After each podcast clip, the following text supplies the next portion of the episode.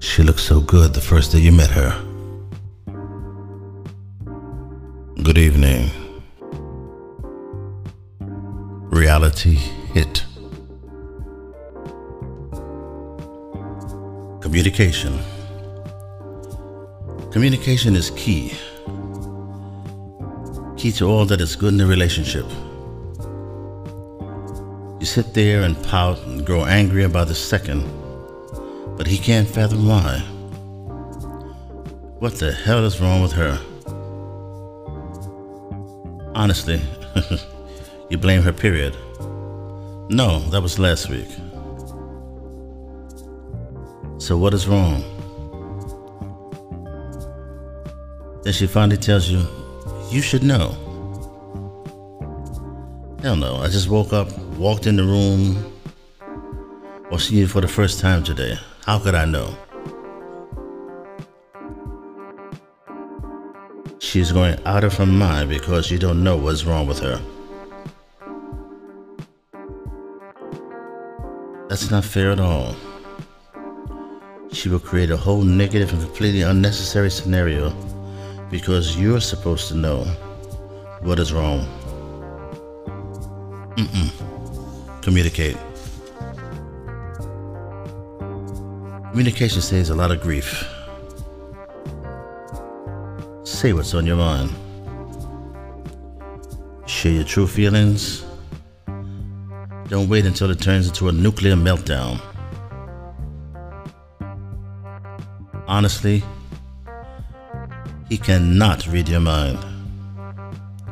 He is not a magician, an illusionist, or God. He has fallen short of the latter, and that is acceptable. It is unfair to assume that he can read your mind, and never assume what he's thinking or what his next move will be. Opposites attract. Two people are two people. In marriage, the twain shall be one. That takes time. You should never take for granted the other's feelings, thoughts, or actions. 95% of the time, you will be wrong, and you will anticipate negativity and create negativity. Communicate. Communicate, not order not demand. A woman can command her man to do her wishes. Commanding is not yelling, not berating him, not a constant attitude. He is with you. He has given up the life of a single man. He wants to make you happy. Assumption is not the key. Being selfish is not the key. Taking his feelings and needs for granted is not the key. Communicate. Communicate with an open mind and heart.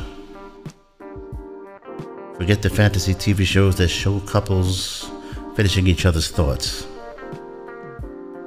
That takes time, and the only way to get that is to communicate. Licensual Productions.